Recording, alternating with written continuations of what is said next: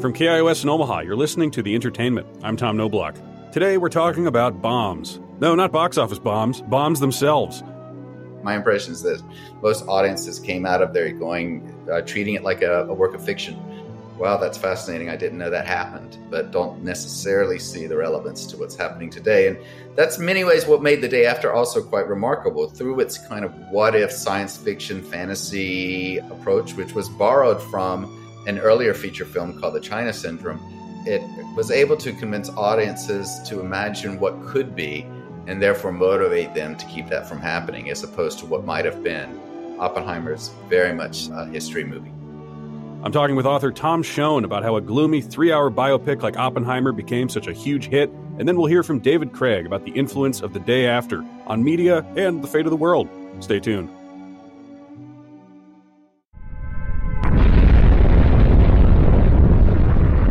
Welcome to the entertainment. I'm Tom Noblock. 2023 was perhaps a paradigm shifting year for movies. You might call it the year of the bomb. For over a decade, the box office has been dominated by superheroes, mostly in the form of cinematic universes that linked dozens of movies and streaming series and long, complex mythologies of characters, conflicts, and concepts. In the past few years, this has even meant multiverse concepts, linking the Marvel Cinematic Universe with the Fox X Men series and the DC Cinematic Universe with previous Batmans played by George Clooney and Michael Keaton. Everything is now connected. The problem? Audiences finally, after years of predicted superhero fatigue, might just be over it all. The biggest bombs of 2023 were movies like The Flash, Aquaman 2, Shazam 2, and The Marvels. Watching these movies that would have been sure things five years ago crash and burn made me think about some predictions from a 2013 conversation between pioneers of the blockbuster, Steven Spielberg and George Lucas, at the University of Southern California. There's going to be an implosion where three or four, or maybe even a half a dozen of these mega budgeted movies are going to go crashing into the ground, and that's going to change the paradigm again. And then what does the world look like after that? Well, it, like 2008. It's, it's We will come back from it. That's what I mean. But you when, know. but when what they, you're going to end up with is fewer theaters, bigger theaters, with a lot of nice things.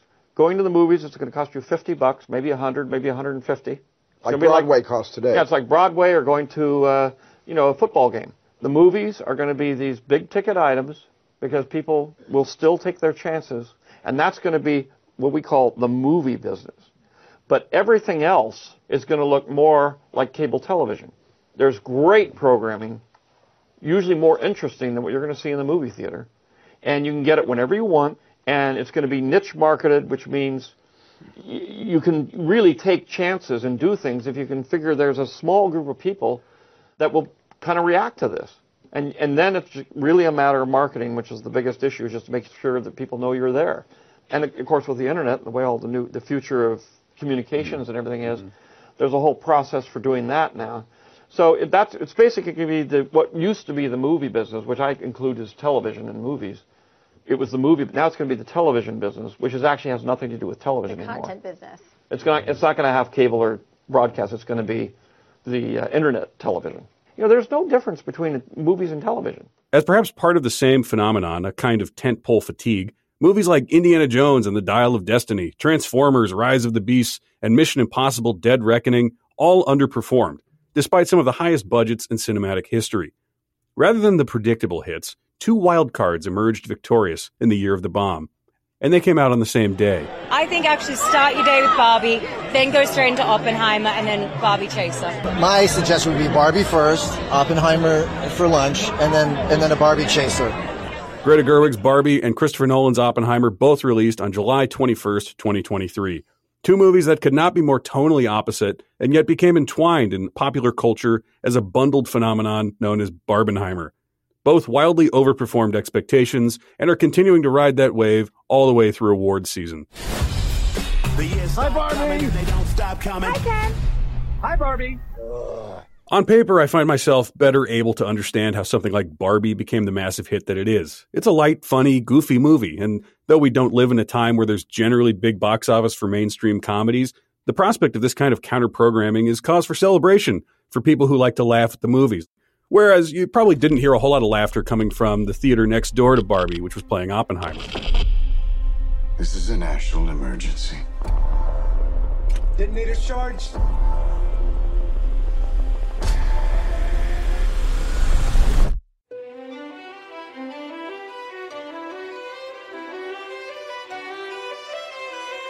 Christopher Nolan's latest epic is different in several ways from his run of hits leading up to it The Dark Knight trilogy, Inception, Interstellar, and Dunkirk.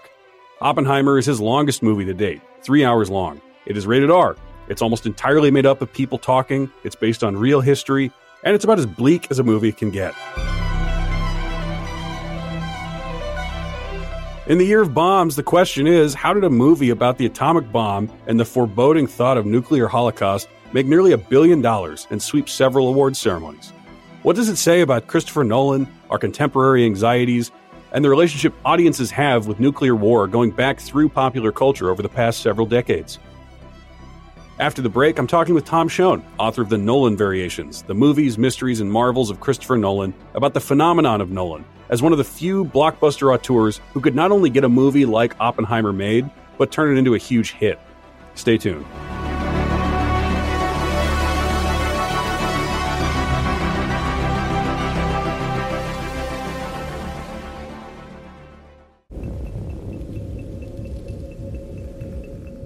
Welcome back to the entertainment. I'm Tom Noblock. In today's show, we're looking to explore the strangeness of a year where conventional wisdom flew out the window and a movie like Oppenheimer, a talky, three hour long, R rated historical drama, could become a blockbuster. I don't know if we can be trusted with such a weapon, but I know the Nazis can't. Surely part of the explanation is rooted in the film's director, Christopher Nolan. You might know him best for co writing and directing the Dark Knight trilogy, which helped him become a popular brand for his often formally complex thrillers like Inception or Interstellar or Dunkirk. He gained initial popularity with his second film, Memento, which told the story of a man trying to avenge the murder of his wife despite the fact that he no longer had the capacity for new short term memories. What's the last thing you do remember? My wife That's sweet. dying. The inventive structure took what could have been a straightforward noir and told the story instead in two timelines one in color moving backward and one in black and white moving forward until the two met at the end. He does something similar in Oppenheimer.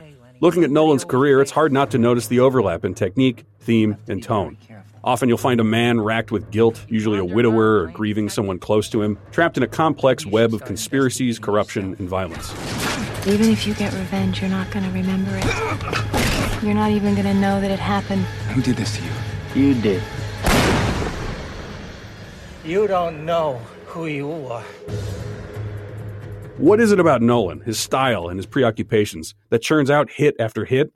I spoke with Tom Shone, author of the Nolan Variations, the movies, mysteries, and marvels of Christopher Nolan, to figure it out.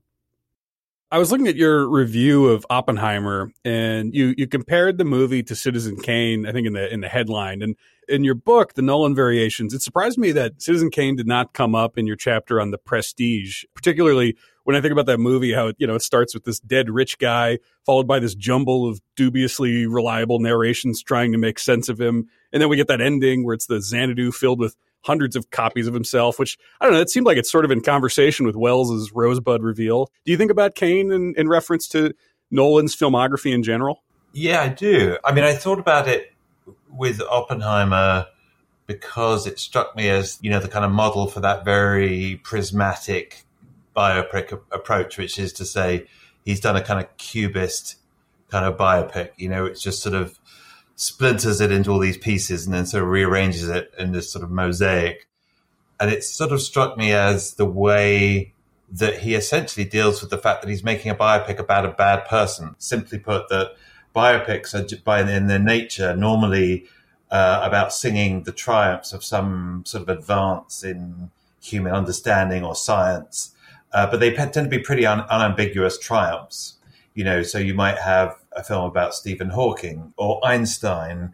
Uh, but the idea of doing a biopic about someone like as controversial as Oppenheimer is obviously problematic. And so I don't know whether it was conscious or not, but I can sort of see why Nolan opted for sort of deconstructed biopic form, if you know what I mean. And so Kane is really the model there. How do you make a biopic about a man whose morality is dubious? Well, you kind of get as, uh, as as sort of prismatic as Kane is. You know, that's the only approach. He mentioned it to me when I first started talking to him about it, and brought up Kane.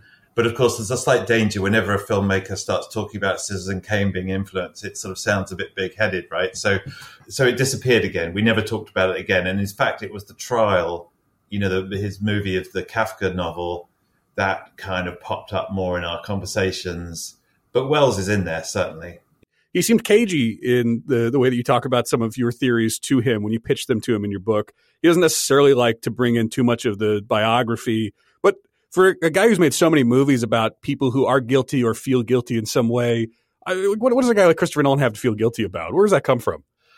I don't honestly know. I mean, I've never really asked him where are the bodies buried, you know, like kind of. But I do think, you know, there's a certain Britishness to it. I don't. I think maybe. I mean, we're kind of quite a guilty culture. The idea of somebody who is sort of nagged by guilt but doesn't quite know what for, like that seems to be the thing that most energizes some of these kind of Nolan plots. You know, men that don't quite know themselves or don't know the, their own secrets. The other thing is that, you know, Oppenheimer is very, um, you know, he's a sort of typical sort of technocrat in what sense, which is that he numbs himself morally in order to get the job done. And then once the job is done, the moment the job is done, he's sort of hammered by guilt.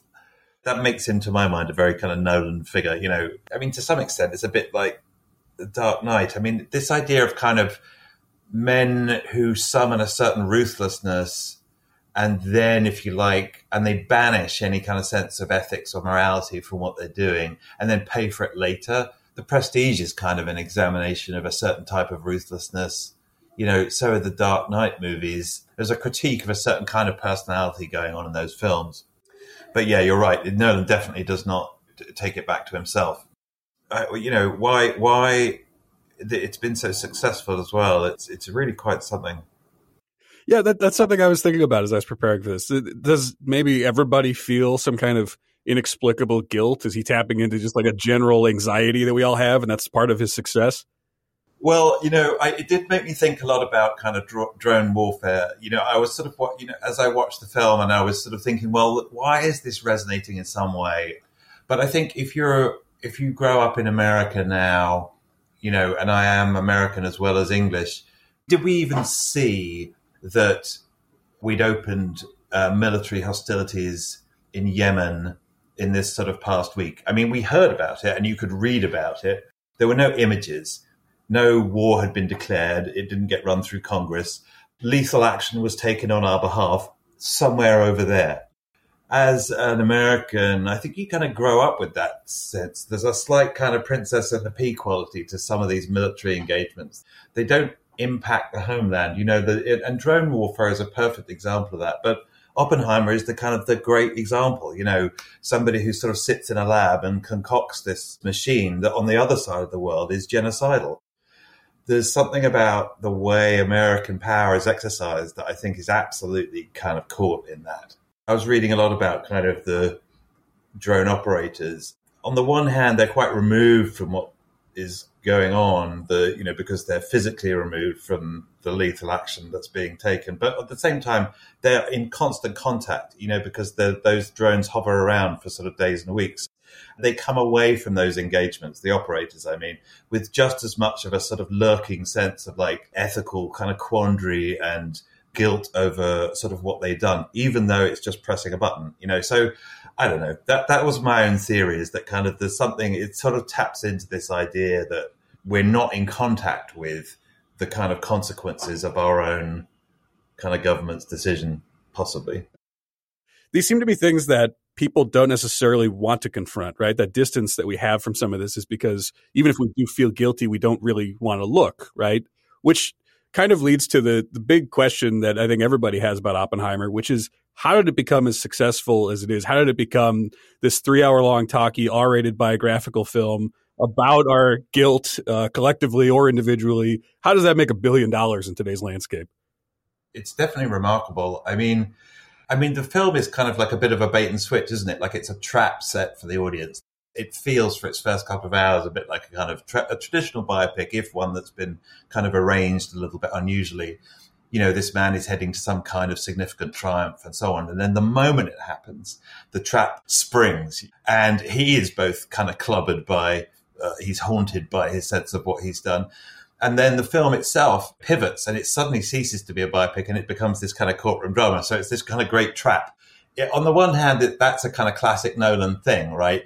That kind of game of wits with the audience. You enter on playing one game but then the the rules change halfway through, and you have to kind of cat, scramble to kind of catch up. I mean, as to why it's successful, I just don't know. I tend to be a very kind of pessimistic Nolan fan, which is to say, like, if you tell me how they're going to do at the box office, I kind of shrug. I just, and, and, in fact, there's a much more plausible universe, it sometimes seems, in which, you know, Nolan is not a particularly successful, maybe he's a moderately successful kind of cult sort of indie type of a director, you know, who struggles to get the budgets for his movies, which are kind of incredibly complicated and the critics always love them, but they're always sort of wondering, when is my guy going to catch on? Like Nolan could have been that guy. He could have been that filmmaker. Whenever I watch them, I'm still struck by that. Their popularity is kind of anomalous almost. And that's kind of what's interesting about him, I guess there's kind of two impulses there. So one is, I don't know, if there's something emotional that he keeps returning to that people recognize or that they're drawn to, he, he almost always is putting that into some kind of formally interesting experiment. But also, I don't know, there's a lot of people who do things like that. Even this year, I think about Killers of the Flower Moon, right? It's sort of a another very cynical and guilt ridden look at ugly history you know, it did all right, but it didn't do anywhere near Oppenheimer numbers. Do, do, you have a theory for why why does one land with such a big in such a big way while the other does okay? I will say that kind of Nolan has a kind of built-in audience in a way that other directors do not. But that doesn't really explain it because, you know, even loyalists might not tag along for the ride if they don't, you know, if they didn't love the movie and they clearly did. So I, I honestly couldn't answer that. I'm still baffled, right? But I think I'm pleasurably baffled. You know, the fact that I don't know quite why these films are as popular as they are kind of goes to why I like them, you know, like because it still is a bit of a pinch me moment when I think, oh my God, Inception was a huge hit, you know, because a bit of me thinks I can't see that film being a huge hit because it seems too uh, smart. Like I said, there's another there's another universe in which uh, in which Nolan is a kind of cult taste and I'm always baffled and amazed and pleased for him, obviously, when he turns out to be this sort of huge popular taste, but I couldn't pretend to know why. You know, it's part of the anomalous puzzle that is those movies. You know, um, but uh, I mean, and then you know, it's also excellent. I mean, that it's it's just a very heartening story in one sense. It's like, oh well, uh, you know, this talky three hour excellent film went over really like gangbusters. You know, like it's kind of crazy. Uh, we're just amazed by that. You're like, what? yeah, I, I, was trying to think about it too. Like, what are some of the things that he's tapping into? What are some of the things that people see in his movies that helps them resonate the way they do? And I, in particular, I was thinking about how Oppenheimer with the nuclear bomb and particularly the ending, it's got this apocalyptic dimension to it where it's able to both be about history, but also make you feel terrified for what might, what might happen in the future, what feels like inevitably will happen in the future based on the ending. And I was thinking about apocalypse in his movies in general, and there's kind of an element of it through a lot of them, right? The the Batman trilogy is kind of dealing with societal collapse. You've got literal death of the planet in Interstellar. You've got whatever was happening in Tenet you know, there is something I think about the way our our fears about the end of the world they you know they are leading to a lot of popular works right now. And there's something interesting about how oppenheimer is able to both be about history and have that tap into i think some of the anxieties that make something like the last of us popular. Do, do you think our relationship with apocalypse has that changed? Has that moved nolan? Is he a guy who's anxious about some of these things where he can be both critical and the guilt can maybe stem from that but also the fear of anarchy through someone like the joker or bane? Definitely. I mean, I, I will say that the only moment in when I was talking to him when I mean, he's, he keeps his emotions under wraps, right? Like a lot of British people, but in a way that you, you know, like I kind of understand. It's sort of like, you know, still waters run deep kind of thing. But I remember he actually sounded uh, like he was revealing something kind of almost a little bit embarrassing when he talked about his fear of the Joker in The Dark Knight. And I couldn't quite believe him because I sort of thought I couldn't. I said, but surely there's so much to enjoy from that, that performance. And the audience gets such a kick from kind of Heath Ledger's performance. wasn't that part of your response to it too? And he said, no, it terrified me. The whole idea of chaos terrified me. And so I believed him because I pressed him on it and he kind of came back with that. And I could see from the way he was looking that, like, no, there was something about that was genuinely ter- terrifying. Like, and the films are, you know, you, you only have to look at, you know, them for a few minutes to realize that Nolan loves order, right? You know, he loves pattern. Uh, he loves kind of framing things in a in that very kind of classical Kubrickian way where you know you can just tell the form is kind of repeated at him. But he loves order. He loves arranged shots and so on. And um, but he also knows that if taken to the nth degree, it becomes a kind of madness, you know, and that kind of often comes into those films where the the protagonist's pursuit of order becomes leads them completely, eh, you know, over to the sort of dark side here of Memento, Inception, and so on. So he's kind of like a he's ambivalent really about order, and I think he's sort of like yeah, he's definitely a kind of he's traumatized by chaos, but perhaps a little bit ambivalent as to whether about the whether the forces of order are really going to, you know, are something to kind of throw his lot in with. So uh, that makes him a very kind of interesting, volatile sort of sensibility. You know, he fears chaos, but he doesn't entirely trust order either. Like that's kind of where you know, maybe that's kind of where we are with him. You know, and why some they tap into something. Um, uh, I mean, certainly that kind of like speaks to to to to me. You know, about kind of uh, what it is to kind of fear the chaos of the world. You know, um, but also be a bit wary about uh, sort of the people who would impose order on it for us. Um, so yeah, I don't know. I mean, there's definitely something.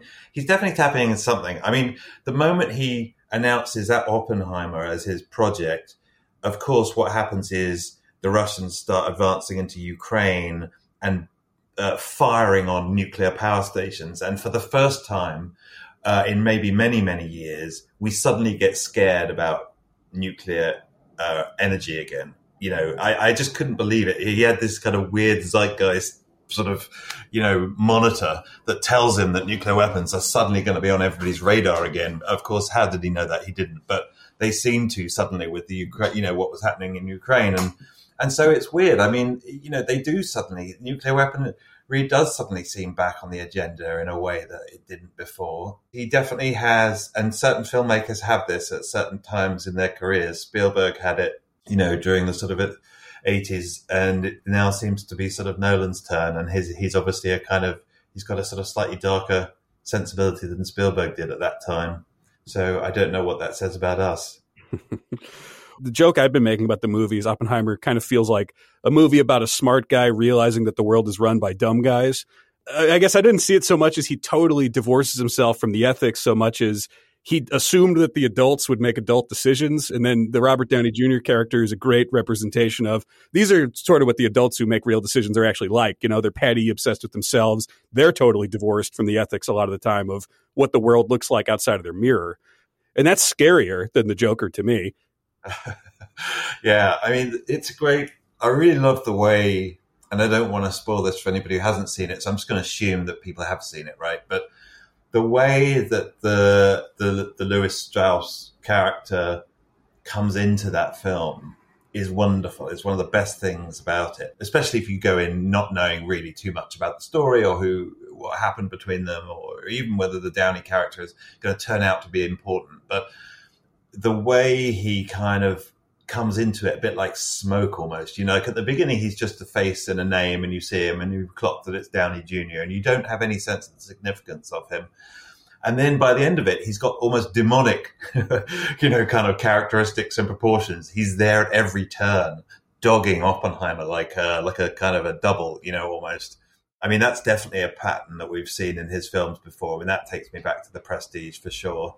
But this idea that, you know, shadowing you is this kind of this other self, you know, this kind of other person, this guy who absolutely does not have your interests at heart. I mean, he really gets to the heart of what it is to have a nemesis or an enemy. And normally in a movie, the villain is very heavily flagged. You know what I mean? They will walk into that bar and swing the door through, and you'll know that's the villain because he just did something villainous. But Downey kind of creeps up on you almost, you know, like, and that's a very kind of Nolan esque sensation. Like that sense of subtle betrayal that he gets is fantastic. I, I really, um, uh, I get a real thrill from seeing, and his the way his essentially his his his plan, or at least his his antagonism to Oppenheimer is revealed through a kind of montage that reminds me very much of the way that the Joker's plans got revealed in The Dark Knight when we suddenly realized, oh, okay, he's got this plan, this master plan that's kind of in three different locations at once, and we've just walked straight into it. That's kind of a little bit how the Downey character feels to me, you know, um, that you've you've been in the embrace of this guy all along. So yeah, it's a wonderful piece of characterization, and it's a great performance too but yeah, like this sort of rather dead. He's. I, I think of him as being almost like a kind of those two men really understand each other, and by the end of it, you sort of feel like that was sort of Oppenheimer's punishment was this guy just dogging him. I mean, I kind of look on it as like it's crime and punishment, right? That's uh, to, to be very kind of starkly kind of moral about it. He was punished for his discovery, not directly, but essentially, that's what happened. It was so dark. It was such an ambivalent. It was such a uh, uh, a sort of destructive uh, thing that he discovered th- that it seems to me almost kind of poetic justice that he didn't end up being celebrated for it. He ended up being punished, you know, and the instrument of that punishment is the Strauss character, and you know he's given like the best I think, kind of insight into Oppenheimer. At the end of it, he gets this sort of long speech, and you, you know, you really get the sense of like this is sort of Oppenheimer's, uh, sorry, Nolan's own view of Oppenheimer, uh, which he's kind of careful to, you know, uh, to, to, keep, to keep to himself. But I actually think that it's largely in that speech, and he sort of says, you know, your guilt was just a sham, essentially. Uh, you wanted to, you wanted the kind of the insincere sort of guilt of, of, parading how bad you felt long after you could do it, would have made any difference. Um, and he kind of really, he really nails him. You know what I mean? And I sort of, that's the character judgment that's left sort of lingering in the air as the, as the film ends. Um, I mean, it does have, I think, a kind of very dark, you know, essentially a very quite, a sort of, what, how should I put it, an unblinking view of Oppenheimer. You know, by the end of it, you feel like you've really seen all these different sort of facets of this very kind of complicated and uh, ambiguous man. So uh, yeah, just as a character portrait, it's kind of quite in- incredible. You know, we've talked about the Prestige fleetingly, but that's that's the one I go back to the most of Nolan's movies. My favorite Nolan movies tend to be the ones I think that he writes with his brother Jonathan Nolan, and I, I suspect that the two bring out ideas from each other in a way that they don't necessarily get to when they write on their own or collaborate with other people. Do you see notable differences between the solo Nolan written movies and the ones he writes with Jonathan? I mean, I definitely think that he uh, works well when he collaborates with somebody. And I agree. I think that Memento and The Prestige are both kind of exceptional sort of writer director collaborations. You know, DiCaprio had some input into the Inception script because much as he did more recently with Killers of the Flower Moon and kind of rerouted, I think there quite fundamentally where that project was headed to a lesser degree, not to the same sort of structural degree, but just to a lesser degree, he uh, sort of pushed Inception in a direction that made it more emotional and gave it more of a kind of emotional core. Um, so yeah, I mean, I do think that he, uh, you know, he just collaborates exceptionally well, uh, which is kind of the thing you kind of almost forget. I always forget that, you know, about filmmakers, and I particularly with the kind of the, the really great ones, you sort of imagine that they must be kind of dictators on some level who sort of lose the ability to collaborate, but you just sort of remember, oh no, of course he's got to be good at collaboration, you know, like so. Yeah, I mean, I, th- I think you're right about his uh, his brother, and I think too there's something about having a sort of family member. You know, family. You know, a family. Your family can tell you things. You know, they can be truthful to you. They can tell you if you're barking up the wrong tree in a way that maybe a sort of you know a, a, a just a straightforward collaborator can't. You know. Um, so I think there's a degree of honesty between them that sort of really, really helped kick those uh, scripts into shape. I read a lot of you know these books about uh, filmmakers and especially the, these auteurs, And you get so many stories about the stubbornness, the inability to collaborate, or the, you know, like I think about Tarantino not wanting to credit Roger Avary on Pulp Fiction or whatever. And the, the, the fact that so much of your conversations and stories also seem to reflect that Nolan seems to be a genuinely nice and well liked guy that's nice. That's a, it's nice to have someone like that. Sometimes it's hard to find uh, celebrities who you don't have to deal with like the the dark side of them. I don't know if he has a dark side, if that's what's uh, making him feel so guilty. I, I, don't know. I don't know what that would be, and I hope he's I hope he's happy. You know, sometimes you watch these movies and you're like, God, he seems so brooding sometimes. Do you know what I mean? The, the film that comes through most in, I think, uh, there's a sort of the, the, the, there is a more ebullient kind of Nolan, which I think it's Inception. I think in Inception you really get the sense of like there's a very great sense of playfulness to that movie, and also playfulness with others. The the gang is all there, kind of thing, and they're on this sort of mission. And I, and just the tone of that movie too. I mean, it has a certain, it certainly has this kind of emotional tug to it, and I think kind of there's a kind of melancholy in there somewhere too. But I also think, oh no, this is a kind of this is it's a it's a it's a this is a kind of a big brilliant playful movie, and I think that we're probably going to see something like I think he's hinted that he wants to make something like that now. I think kind of Oppenheimer is definitely at the sort of darker end of the spectrum, and uh, I don't think he is on track to make the next Bond picture. But it wouldn't surprise me if he doesn't make something of that kind of nature, which is to say, a sort of tack to the kind of the, the center of the multiplex. You know, um, a crowd, you know, a kind of uh, a, a, crowd pleaser. So yeah, I mean, he definitely has a sort of. It's sort of dark. I wouldn't say it's interesting. Like he's got a very, very. I would say in person he's not at all dark, but what he is is extremely skeptical. You know, like yeah, everything kind of gets X-rayed and sort of taken apart and sort of and flipped and you know turned upside down and then taken to pieces and then he'll walk around the problem and then he and then he'll put it back together. And it's not so much darkness although i could see that that might be that might have a kind of dark component that way of of, of thinking about the world that kind of intense uh, sort of skepticism. But that was the thing that came across most uh, forcefully from kind of talking to him.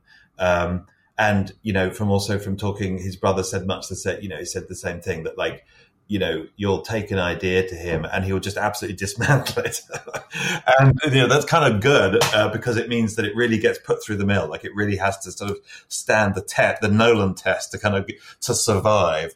But yeah, that, you know, and I think that's in the movies too. Like you, they definitely express a lot of skepticism about human motive. Uh, you know, particularly selfish human motive. Like the, he's he's very good on like selfishness. Uh, I found like if you watch those movies, there's the, you know, like in Interstellar, he's kind of trying to work out might human selfishness get in the way of saving humanity? that's the that's the issue in that movie. It's like might people turn out to be just too selfish not to think more than a generation ahead?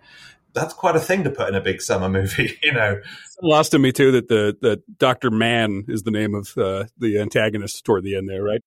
Oh my god, I hadn't thought of that, but that's exactly it you know, and in Dunkirk too. I mean, uh, that's definitely a different kind of thing. It's under war conditions, and of course, you know, it's got its own morality, its own ethics. But he's very he shows people thinking in very self-interested ways, and uh, and I think it just goes to this kind of, as I say, it's this kind of great moral skepticism about the motives of other people's actions. Are they acting in their own best interest? And that generally tends to be the answer. Yes, they are. You know.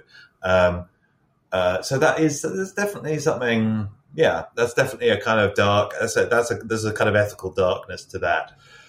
But at the same time, I guess it means that when somebody does act in a way that is devoid of self, there is something kind of resonant about it. And I kind of really like the ending of Dunkirk, where uh, the Tom Hardy goes on that very kind of noble mission to get arrested, basically, and help them by kind of strafing the the beach. But he knows he'll be captured as a result. So there's a sort of selfless streak to that. You know, he definitely uh, thinks that is that's the definition of heroism. I think.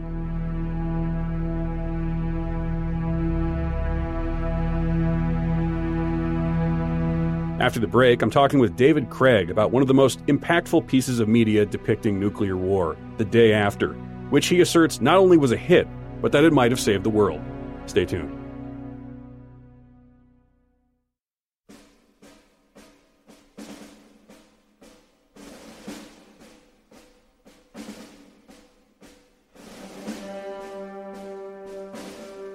And welcome back to the entertainment. I'm Tom Knobloch.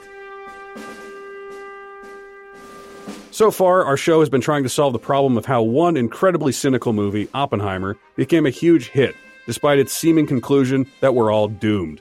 So, to lighten the mood, let's talk about the day after.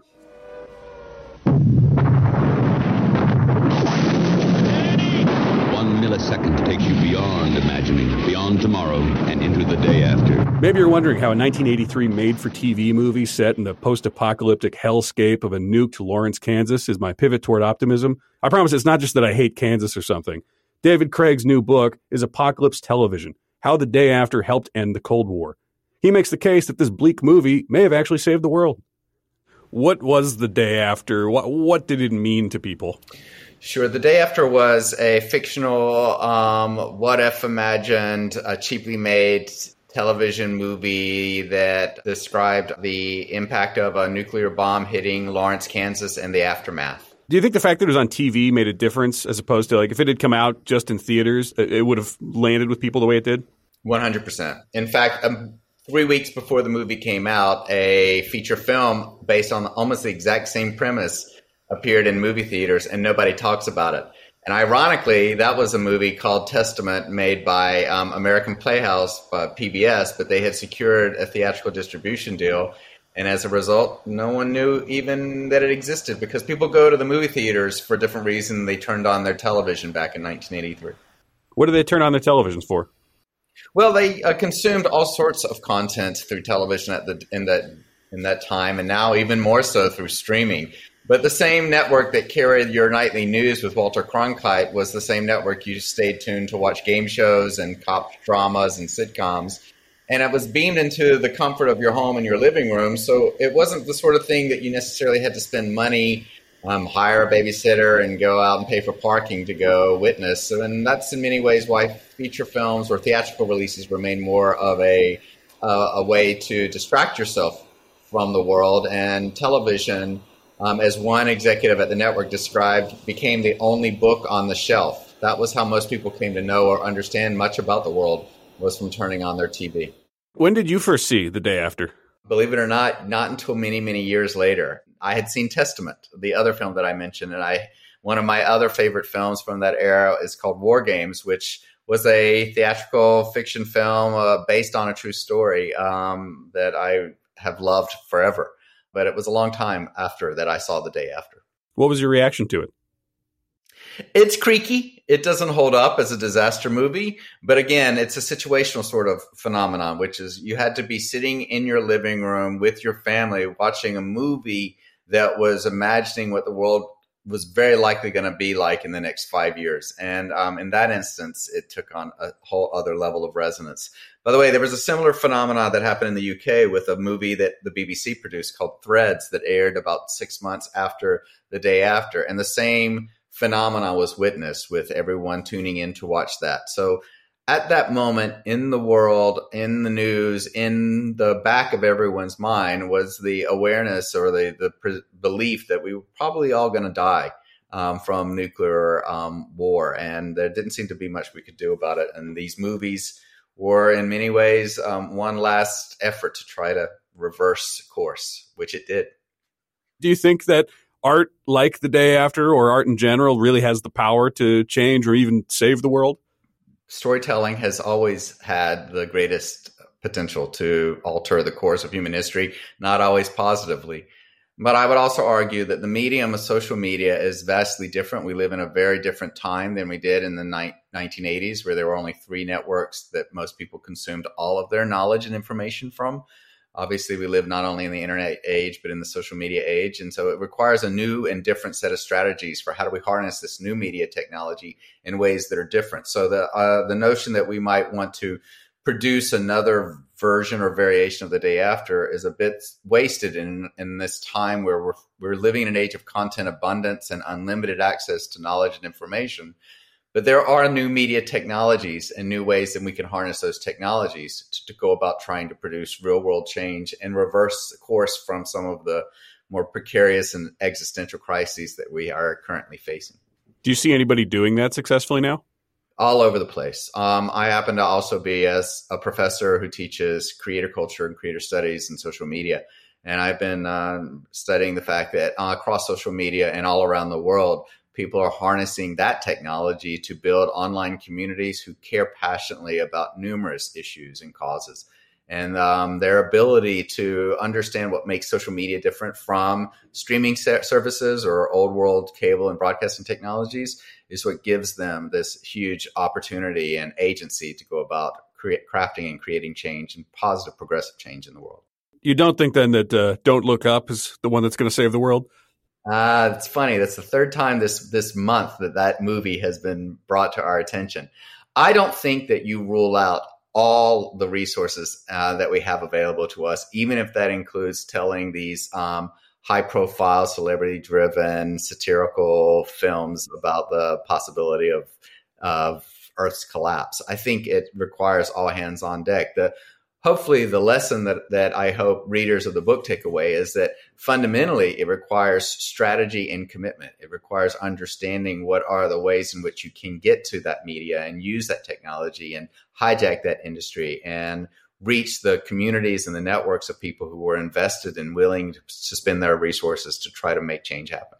One of the ways you describe the day after in the book, uh, particularly as Nicholas Meyer is getting ready to direct it, is the phrase "civic duty" comes up. That it's there's some civic duty to tell this story that could potentially lead to you know all kinds of different paths for the future. And would you say that it achieved what it set out to do? not to give away the twist and the turn in the, in the narrative, but we know that it did give President Reagan the opportunity to finally come forward with the fact that he's a nuclear abolitionist, that he hated all nuclear weapons. And it caused him, or at least uh, was one of the reasons why he proceeded to pursue a different path towards disarmament with the Soviet Union, which ultimately led to the end of the arms race. So, um, in my estimation, everyone including Nicholas Meyer involved in this project, were contributing in their civic duty to pull us back from the brink of extinction. It makes me think as well that something like the day after Threads were those really the last of these movies that were trying to depict nuclear war in that way? It almost seems like the anxiety around that shifted enough that it was not something that influenced art so much uh, in the time between maybe the day after Threads and now maybe Oppenheimer. Well, there's a, a, number of factors. First of all, it was the end of the broadcast era when there were only um, three viewing audiences in the vast majority of the U.S. Um, but also, um, it was also um, the peak of the atomic age and uh, the end of the Soviet Union and the fall of the Berlin Wall and the disarmament um, that that pulled us back from the escalation of the arms race. Bought us a reprieve, and there wasn't much as much incentive to go forward with continuing to push that particular concern forward. There are plenty more existential crises that we now are dealing with that we still want to um, figure out ways to try to address and reverse and, and improve those conditions. But um, yeah, I, I think uh, you uh, might miscount the fact that most of the zombie pictures that we've seen over the last 30 years continue to stem usually from some form of nuclear war. Um, all the X Men franchise was based in the race for the atom. Um, the um, there were a number of series that aired in the 90s and 2000s that had atomic war in the background. There was one series explicitly, I'm forgetting the name of it, that was all about a small Midwestern town in the wake of, of World War III. So there were um, there have been numerous nuclear films over the years, but the urgency and the crisis um, I would say dialed down a little bit um, because it's been replaced by a, a, number of other precipitating and more anxious concerns. What do you make of Oppenheimer's success? It seems like nobody really could have seen that it would be as big as it was. Um, well, it's a testament, obviously, to the filmmakers and the appetite that I think audiences have for more sophisticated, mature fare. Um, as someone who developed numerous Oppenheimer projects in my producing career, I'm both thrilled and, and not surprised to know that this is a story that would resonate.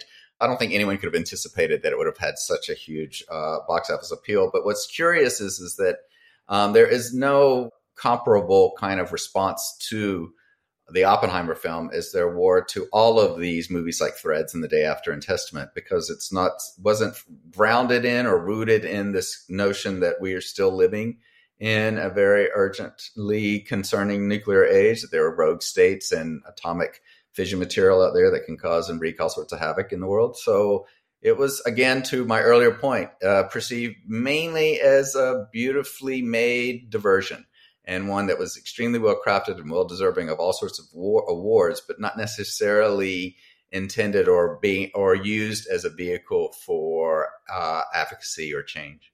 Well, yeah, as I think about the ending, it almost seems like we're done. You know, we're sort of back to this idea that it's going to happen at some point. It's inevitable, right? The, what can you possibly do about the chain reaction that's been started? That's sort of the takeaway, isn't it? That's correct. It's a two act structure, which is ironic for a three hour film.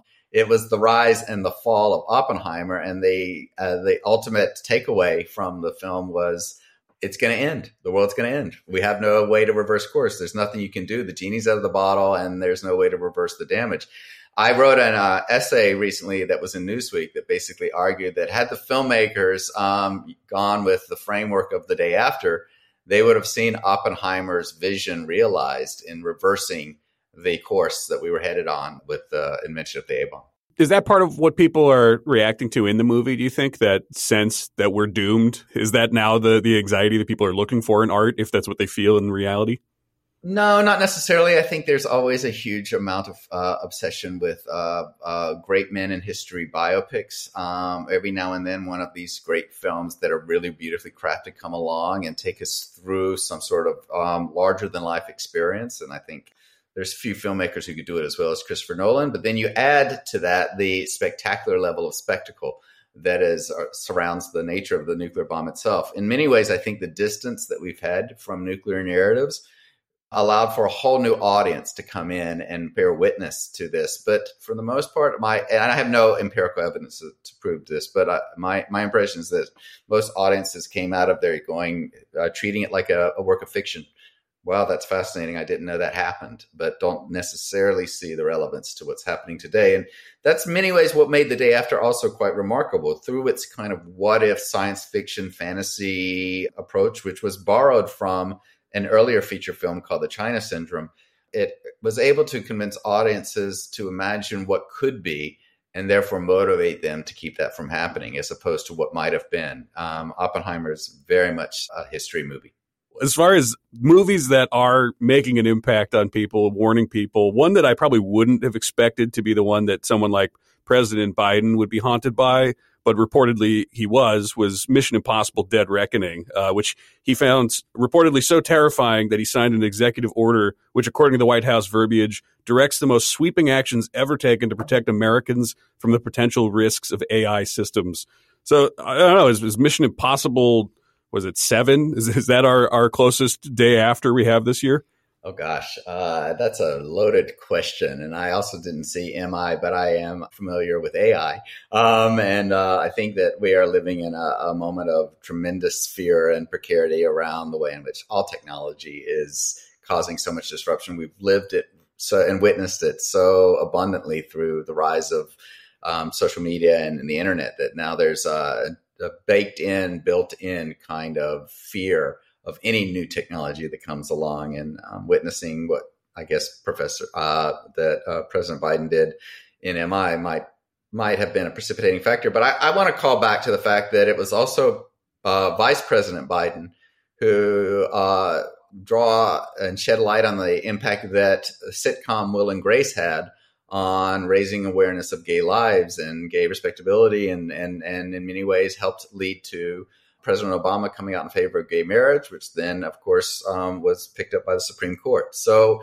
um, there are numerous ways in which entertainment narratives, mediums, formats have all found ways to iteratively affect change on the way in which society thinks, the way people think, and the way policy is enacted. So I, I wouldn't un- discount or undercut any of those roles. All I would just simply add is that if we, we can no longer leave it solely in the hands of the filmmakers and the storytellers and the Hollywood executives, uh, as described in my book. We now have the power within the palm of our own hands to try to enact and make change, and we ought to learn how to use that more effectively. A difference between Mission Impossible and the day after is the day after is bringing the horror to the familiar, right? The idea that your neighborhood could be going through this. And I, the idea that Mission Impossible can also be terrifying because this threat could kill Tom Cruise is just a very different way of relating to media. But I was thinking in terms of our star system, in terms of our age of superheroes, maybe there is something terrifying about taking these seemingly invincible people who will never age, who can run for miles at all times, and actually giving them a real threat. It's it's a weird way to try to express problems, but I guess it worked for Biden, so maybe there's something there. I don't know. Well, I think it's really curious to think about a number of the film franchises that we've seen over the years that have introduced, for example, um, elevated and escalated concerns around climate change. So, if you think about the Avengers um, and how they um, very much were uh, rooted in the notion of a coal and trying to finite amount of resources in the universe and little recourse except leaving up to our own ingenuity to save us from um, impending doom and damage. Um, the Kingsman had the coal as a premise, which was also rooted in the, the the peril and threat of climate change. I wouldn't rule out the cumulative effect of these films, at least subconsciously, in placing people's minds the fact that these are legitimate and real threats when they appear first in science fiction. As many um, stories have first emerged, um, they often wind up wind their way into the front of people's minds and concerns and anxieties. What are some of the pieces of media that you find interesting today that you think might uh, have the potential to move the dial on an issue?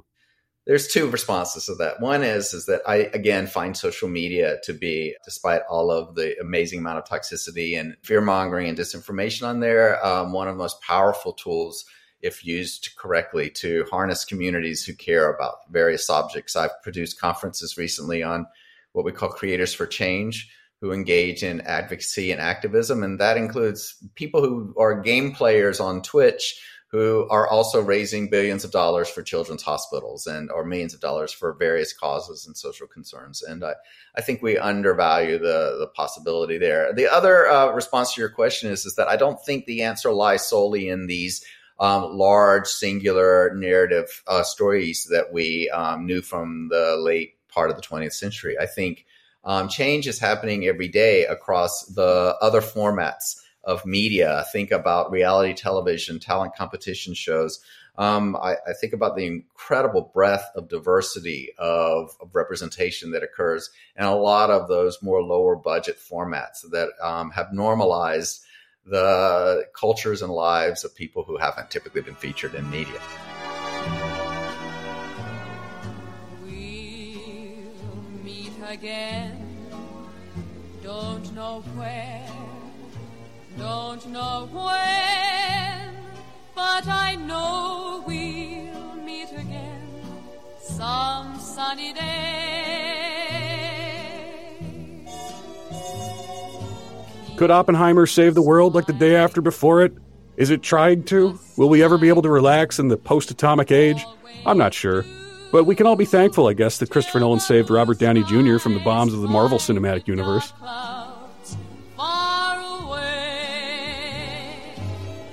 Keep the conversation going. Follow the entertainment on Facebook or Instagram and let us know what you think about how societal attitudes are manifesting in our culture.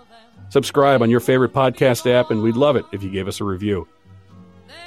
The Entertainment is a production of KIOS 915 FM, Omaha Public Radio. It is produced and edited by Courtney Bierman. Today's show featured music and clips from Oppenheimer, Barbie, Memento, Doctor Strangelove, and The Day After. Thank you for listening. I'm Tom Knobloch.